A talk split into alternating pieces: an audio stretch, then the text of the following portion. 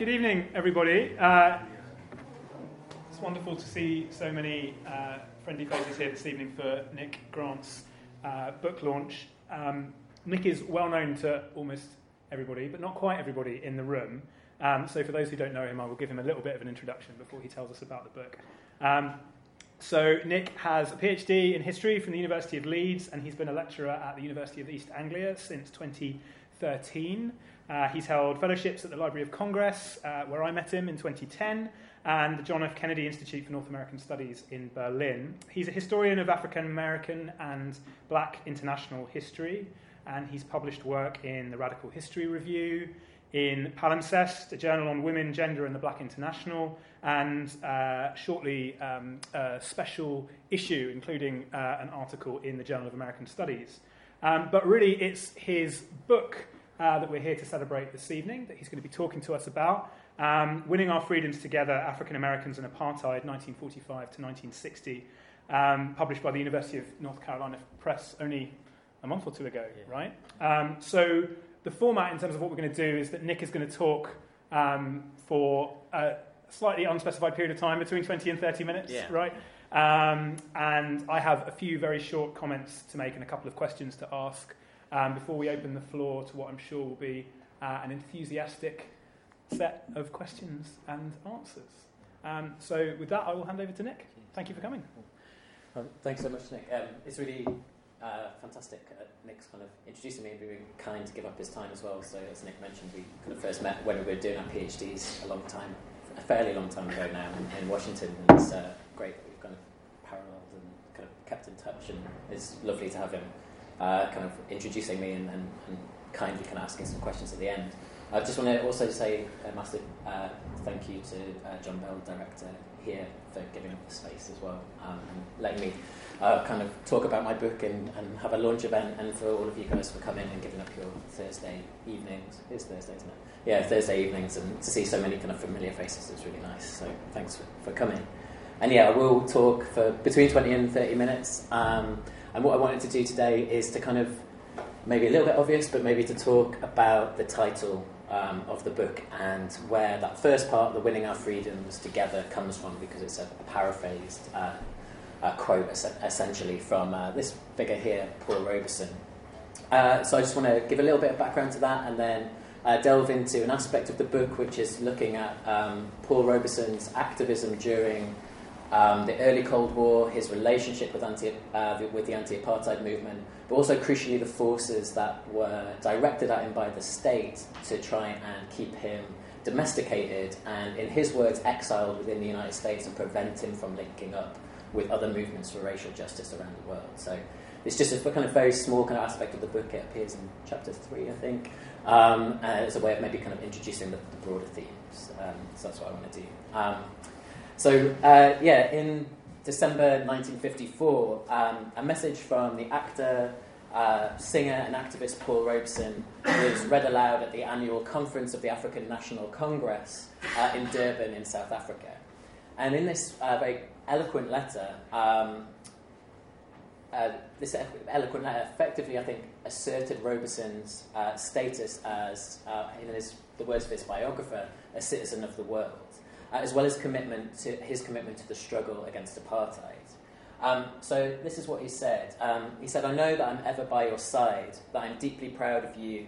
Uh, that you are my brothers and sisters and nephews and nieces. That I sprang from your forebears." Uh, before ending his statement with the following rallying cry. Um, we come from a mighty, courageous people, creators of great civilizations in the past, dreamers of new ways of life in our own time and in the future, we shall win our freedoms together. Our folk will have their place in the ranks of those shaping human destiny. So, this defiant message uh, was delivered at a time of great personal and political hardship for Robeson. Uh, known for his distinctive baritone singing voice as well as his leading roles on stage and screen, Robeson, I think, was one of the most instantly recognizable and famous African American uh, celebrities and icons of the early and mid 20th century. Uh, in addition to this, um, as he kind of progressed through his career, but also his uh, politics developed, and he travelled the world and encountered different cultures and political philosophies, uh, Robeson's commitment to social and racial justice was greatly strengthened and refined. um, through, from the mid 1930s onwards. Um, Robeson persistently spoke out against racism and colonialism in this era. Uh, he was a committed supporter of organised labour and argued that world peace would only ever be a distant dream if the forces of capitalism, imperialism, and white supremacy continue to deny basic human rights to millions of people all over the world. Um, However, by the end of the 1940s, uh, Robeson's tireless questioning of uh, racism and growing support for anti colonial struggles, not just in Africa but also in Asia as well, placed him under a great deal of personal and political pressure. Uh, positioning firmly in the firing line of state forces that were directed at rooting out and suppressing so called subversive influences in American society. And I think denouncing racism and imperialism have always been a uh, dangerous undertaking, uh, well, anywhere in the world, but particularly in the United States. Um, and however, during the um, early years of the Cold War, I think this was an increasingly perilous stance for black activists to take. Um, so Robeson and other African American activists, particularly those on the left, uh, often fell afoul of commun- anti-communist politics in this era. Uh, in the period of McCarthy and the Second Red Scare, a, a clear and consistent line was drawn that connected those who criticised the American government's record on race uh, and, and, drew that line between that kind of people making those points and suspected Soviet subversion. And the perceived need to prevent the spread of communism, I think, provided what was effectively a dubious uh, political and legal framework that was often used to justify the dismantling of organisations as well as targeting black activists who argued that America's inability to tackle white supremacy undermined its status and capacity for leadership in the world. And there's a great deal of kind of historical literature and political literature on this that looks at the relationship between anti-communism, race, uh, and uh, the civil rights movement during the Cold War. Um, so famously, I think Robeson was one of many of, the, of many black activists who fell victim to this repressive political climate. Um, he was widely condemned, in particular, for a, state, a statement that he made at a 1949 Paris Peace Conference, uh, that quote, it is unthinkable that American Negroes would go to war against the Soviet Union. And this was really uh, used to um, criticize him as being unpatriotic, un American, and potentially subversive. In fact, he didn't really say that uh, African Americans wouldn't go to war against the Soviet Union. He said they would be reluctant to do that um, because they didn't want a, a third world war. Um, so I think that's a subtle but interesting difference. But the damage was done, and he was misquoted, and that uh, was spread fairly widely. Uh, uh, work as well with the anti-colonial, uh, anti-colonial work even with the, as the, the chairman of a group called the Council on African Affairs, which was a radical group of black anti-colonial activists based in New York, uh, was also cited uh, for justification, um, along with his statements in Paris, uh, to, for the State Department to remove his passport between 1950 and 1958. Uh, and essentially, the State Department believed at this time that it would be politically embarrassing if Robeson was allowed to criticize uh, Jim Crow segregation uh, and American foreign policy overseas. It would be politically uh, embarrassing for the United States. Uh, and as an attorney for the State Department told an appeals court uh, when Robeson was trying to win back uh, the right to his passport, um, this, attorney, um, this attorney basically said that Robeson's passport needed to be withdrawn, quote, because in the past, during the concert tours of foreign countries, he had repeatedly criticised the conditions of Negroes in the United States. And I think this amounted to a clear attempt to, as I mentioned earlier, to domesticate Robeson and to isolate him, deliberately isolate him, from the network of anti colonial activists that he built up both through his foreign travels um, and also his ties the, uh, through his ties with the Council on African Affairs. Um, a powerful political ideology, anti communism, provided not just a, a, language in the United States to uh, repress uh, certain kind of radical political movements, uh, but also provided a global language uh, that could be used to silence anti racist organising across borders. Uh, in the book, I also look at how the National Party used anti communism to bolster suppression of anti apartheid protests and often uh, drew direct le- lessons from anti communist repression in the US and went in dialogue with state officials in that regard too. So as racial protests uh, became framed uh, at times as part of a worldwide communist uh, threat to freedom and democracy, black activists who compared Jim Crow to systems of colonial oppression uh, and were critical of America's self-appointed, uh, self-appointed title as the leader of the free world increasingly faced harassment, arrest, and sometimes even imprisonment. Um, so, given all of this, um, I think there may be two broad ways to look at Robeson's message uh, that he delivered to the ANC's annual conference in 1954 that I opened with, and that's behind me.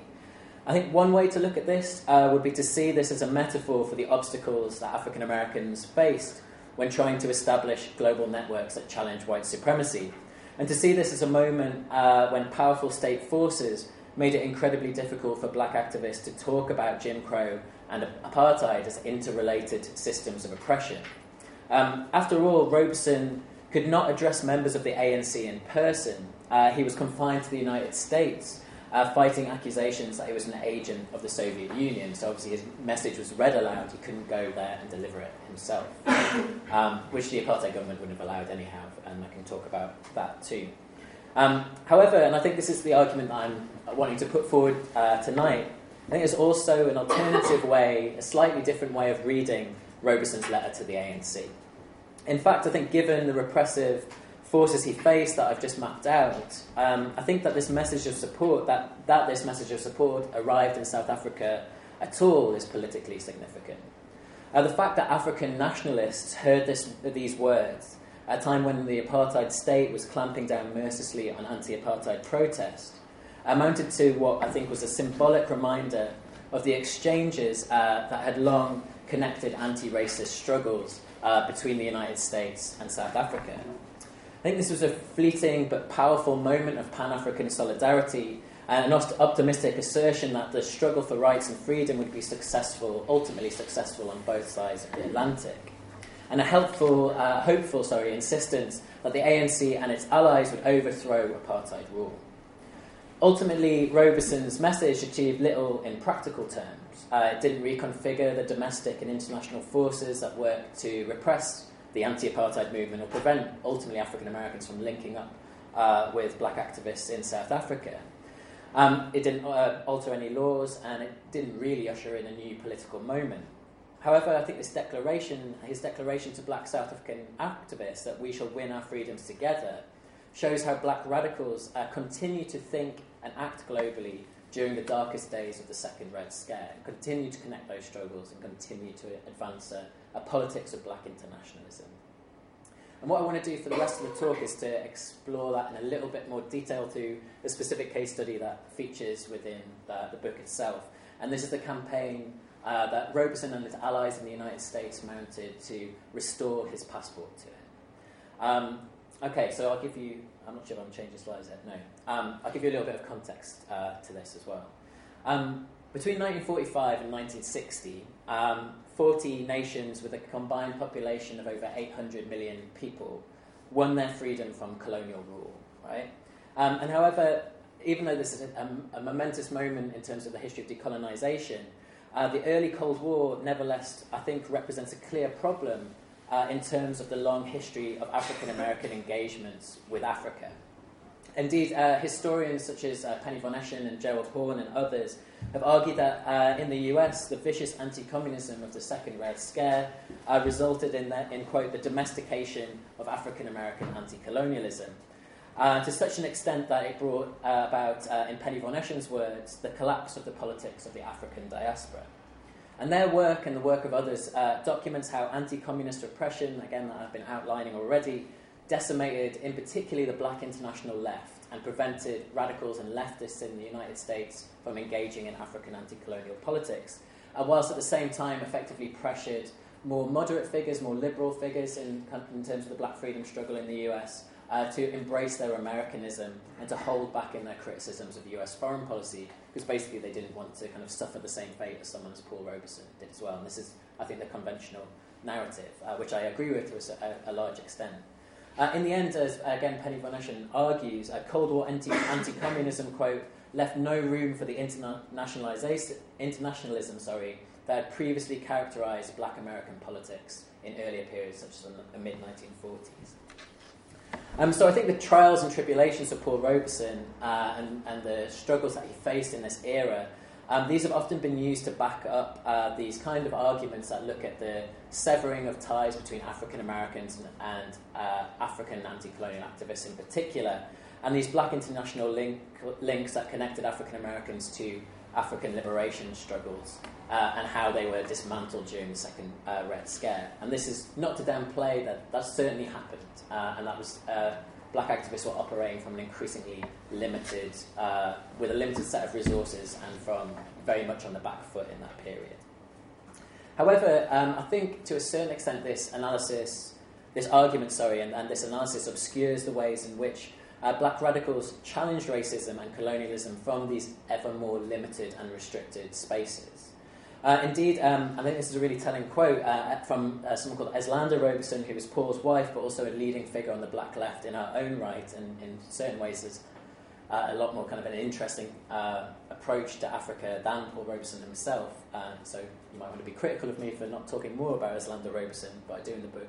Um, she argued in a 1952 article the cry freedom uh, rings through Africa, quote, um, that when their leaders are arrested and jailed, exiled and killed, the movements grow in strength and numbers. The protests become more numerous and widespread. So for Eslanda, uh, I think the fact that the state had to resort to these repressive measures provided further evidence that uh, the struggles that radical black activists were engaged in were morally justifiable. Um, and repression sometimes provided a shared language through which international alliances could be forged and sometimes maintained at the precise moment that they're also being placed under this intense political pressure. And I think black radicals deliberately drew attention to what they saw as similar experiences of state repression operating in the United States and in South Africa in terms of this framework. And used this as a means to articulate further parallels between the racial practices of both countries and to maintain a black internationalist vision. And uh, I think essentially uh, these instances of repression were relatable incidents uh, that provided a stark reminder of how the Cold War could be used to stifle black efforts to challenge white supremacy around the world and to remind black activists that um, they needed to resist this globally and transnationally too. Um, and I think that the international response uh, to the US State Department's decision to withdraw Paul Robeson's passport provides a particularly telling example of how activists maintained their agency, engaged with, and negotiated with state power during the early Cold War. And basically, my, my kind of slight objection to the historiography of uh, Gerald Horne and Penny von Eschen, although I agree with large swathes of it, is that um, if you accept that the politics of diaspora and black internationalism collapsed and African Americans didn't really engage with anti colonial struggles to the same extent uh, in the 1950s that they'd done previously, uh, then you, where's the agency uh, in terms of um, how activists responded to this state oppression? Like, how do you, do you just accept that they gave up? And I don't think they did, and there's lots of evidence to the country uh, to kind of trace those uh, reactions. And Robeson and his allies uh, used his passport case to rhetorically underline the need for black activists to unite with one another across borders. Uh, in his position as uh, head of the committee to restore Paul Robeson's passport, and that was a long-winded kind of organisation, uh, the lawyer William L. Patterson argued, quote, that the far-reaching significance of the Robeson fight lies in its unifying potential. Outlining Robeson's uh, continuing commitment to freedom and democracy throughout the world, he conf- affirmed that, quote, uh, today, the voice of Paul Robeson is sorely needed as the Negro people launch their winning fight for democracy and justice. People must be ready to support him actively. The victory of the Negro people in America will have a mighty impact upon liberation struggles of all mankind, and especially Asia and Africa. As this fight develops, America grows stronger, the demoralizing myths of white superiority grow weaker, and thus the cause for peace is furthered. The Robeson passport uh, fight is just beginning the voice of Robeson must be heard throughout the world. So the restrictions placed on Robeson's mobility again provided a common cause around which black international connections could sometimes be launched and established. Robeson himself, himself echoed this sentiment, arguing, quote, that when coloured peoples all over the world looked at his passport case, they would interpret it as, quote, a basic test of democratic principles. It's clear that many anti colonial activists in Africa and throughout the black diaspora shared this view, and whilst it was no, by no means limited to just one country, anti apartheid activists in South Africa openly condemned Robeson's treatment by the State Department and led calls for his passport uh, to be returned to him. Uh, Robeson was a popular and well known figure in South Africa, and his activities during the 40s and 50s were regularly reported on uh, in the anti apartheid press. and, and particularly kind of radical anti-government publications that hadn't quite yet been stifled by the white supremacist state in South Africa. Uh, made publicly and often directly addressed at the US government, the majority of South African statements in support of Robeson argued it was their right, as people committed to political self determination, to see and hear him speak and perform. As a message on behalf of the leading organisations of what was known as the South African Civil Disobedience Campaign stated, and this was a kind of mass protest civil disobedience movement that characterised much of the 1950s in South Africa, uh, something called the Defiance Campaign that started in 1952, but also the Congress for the People that was launched in 1955. Um, and then was increasingly kind of stifled effectively by the apartheid government. So this is where the, these kind of protest movements came out of. Um, but as this uh, message stated, and I'm aware I've got really long quotes here, which is something I had to tell my students not to do, but I'm doing it. Um, uh, we salute Paul Robeson as one of the most outstanding artists of our time, a great champion of the oppressed people, and a brave fighter for peace. He is a beloved citizen of the world, and the United States authorities have no right to deprive us of the privilege of listening to his gifted and magnificent voice. So, by demanding to hear his voice, uh, to hear him speak, maybe to hear him sing, South African activists reinstated Robeson's status, uh, again, uh, to, to, paraphrase this quote, but also um, his biographer, Sir Shirley Graham Du Bois, as a citizen of the world, uh, claiming him as one of their own. Um, and in 1954, um, uh, effectively, uh, sorry, sorry, I've kind of jumped on a little bit there. Um, but also, this was reiterated in 1954 when Robeson received another uh, public letter that was signed by, again, a, num- a number of prominent South African activists, including uh, the ANC's Walter Sisulu. Um, so again, I think this comes up uh, in this quote. Uh, so Sisulu and others uh, wrote that when the United States government deprived you of your passport, they deprived the people of the world of your wonderful voice. It's not a personal move against you, it was a political move of worldwide importance. This is why we here in South Africa are interested in your action, now be, uh, in the action now being taken by the Americans to try and get your passport restored to you. We want to hear you sing, we've heard your records, we want to see you and hear you and hear you yourself. So these global messages of support, um, and these are just a couple that Robeson received uh, from uh, South Africans, uh, helped reinforce political and ideological connections between African Americans and the anti-apartheid struggle. Uh, for Sisulu and the ANC, the fact that Robeson's voice could be heard in South Africa was not enough. They demanded that these sonic uh, connections be transformed into physical ties, that Robeson be allowed to cross the Atlantic uh, potentially and lend his support uh, to the fight against apartheid and to address international audiences in terms of condemning racism and colonialism um, globally. And many of these statements directly called attention to the similarities that existed between state oppression in the United States and South Africa, too. Uh, an article in the 1954 issue Advance, uh, of Advance directly criticised the US government in regards to Robeson's passport case. Uh, entitled A World Campaign to Free Paul Robeson, and written, quote, on behalf of the progressive forces in South Africa, the article declared that um, 10 million oppressed non whites and European Democrats in South Africa condemn the action of the US government in refusing a passport to Paul Robeson to go abroad is yet another blatant example of the way in which aggressive American imperialists are attempting to trample underfoot the hard won and cherished rights uh, and cultural heritage of, um, uh, of the American people. It, exposes, it exposes the claim of the American rulers that they are the champions of freedom as a hollow sham and mockery. So Robeson, again, his passport case crucially here, I think, provided anti-apartheid activists with an issue through which they could uh, not only only compare apartheid with Jim Crow and the system and the white supremacist systems in both countries and, and, resist them, but also critique American power overseas and also America's relationship with the apartheid state, uh, which I haven't got time to go into at the moment, but I could talk about in the questions. Um, and the article condemned Robeson's treatment in a way that I think essentially challenged the American uh, creed and the long held uh, assertion that the United States was a guarantor of democracy throughout the world, and questioning essentially America's expansion into the world um, in the post Second World War period. And I think these transnational solidarities that uh, were generated in response to Robeson's plight were also further strengthened by the fact that his own voice, his baritone voice, had on occasion um, provided backing for anti apartheid protests in this era. Uh, in his autobiography, Robeson noted that, though, uh, again in his own words, he was exiled within the United States, that, quote, through the written word, by recordings and filmed interviews, I continued to be connected to my allies abroad. Uh, Robeson's songs sometimes provided the soundtrack to mass rallies uh, and acts of defiance in South Africa. Again, during the Defiance campaign, these organised mass protests that brought tens of thousands of South Africans out onto the street um, uh, to protest apartheid laws. Uh, uh, in response to that, a New York Times article reported that, um, quote, several thousand non whites marched into Fordsburg Freedom Square to the tune of Paul Robeson songs played over a loudspeaker. They carried banners uh, reading Down with Apartheid and Down with Passes. And Robeson himself was particularly proud of this fact, commenting that, quote, these South Africans aren't afraid of baiting.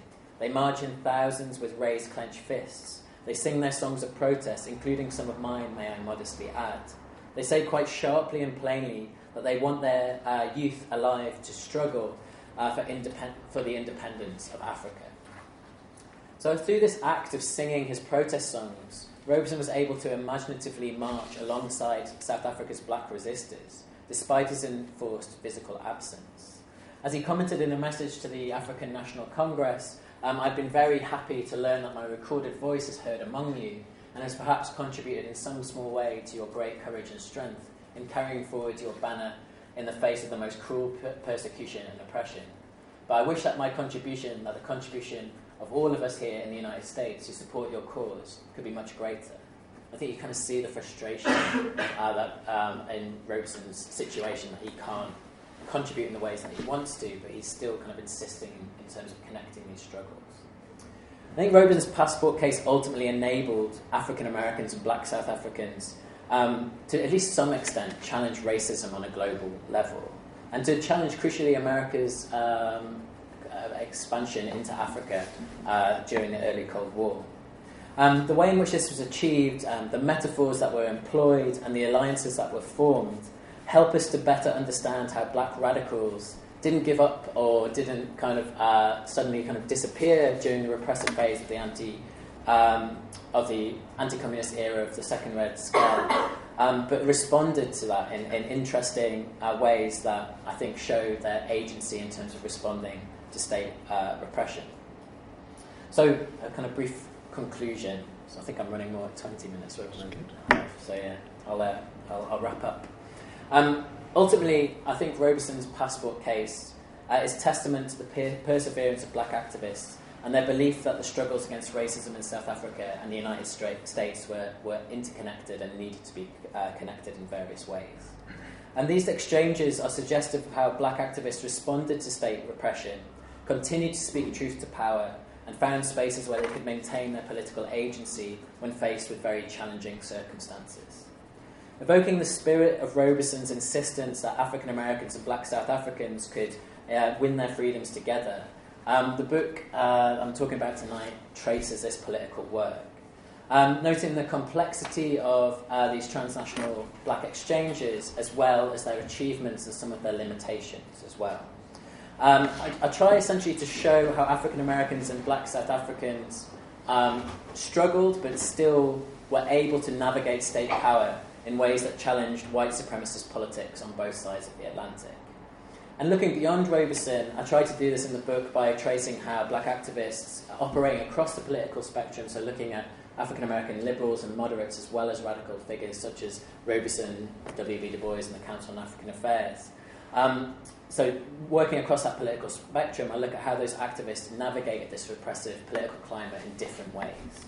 Um, I also tried to consider how not only how these connections uh, function, sorry, not only like tracing these actual connections, but looking at how they functioned and how they were constructed, as well as how they were framed. Paying particular attention to how cultural exchanges uh, provided uh, an important way of informing political solidarities between black activists in both countries, too. And ultimately, I argue and uh, that although anti-communism, and this is quite like a, I think a hopeful analysis, um, had a devastating impact on the lives and activists of black radicals, that many continue to insist that the struggle against apartheid and Jim Crow was still bound up with one another. I think despite the best efforts of government officials on both sides of the Atlantic, bonds that connected African Americans and black South Africans, at least this is what I argue, uh, ultimately survived the repressive anti communist politics of the early Cold War. So I'll wrap up there. Thank you.